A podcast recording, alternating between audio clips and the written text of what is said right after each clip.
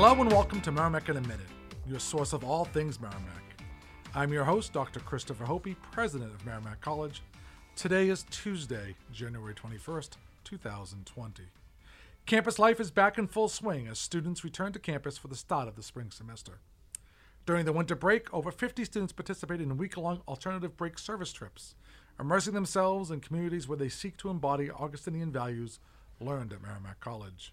This January, students visited service sites in Costa Rica, Camden, New Jersey, and Nazareth Farm in West Virginia.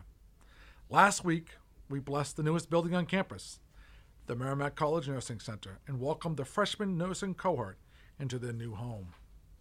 A formal building opening for the Merrimack College community will take place on Thursday, February 13th.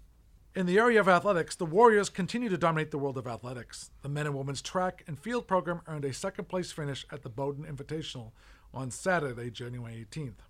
The men's basketball team defeated St. Francis 72 to 55 on Monday and secured first place in the conference with a 6 1 record through seven games.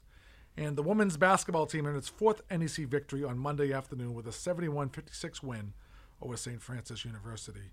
Head coach Monique LeBlanc is one win away from becoming the all time leader in wins at Merrimack College. That is it for this week on Merrimack in a Minute. See you next week.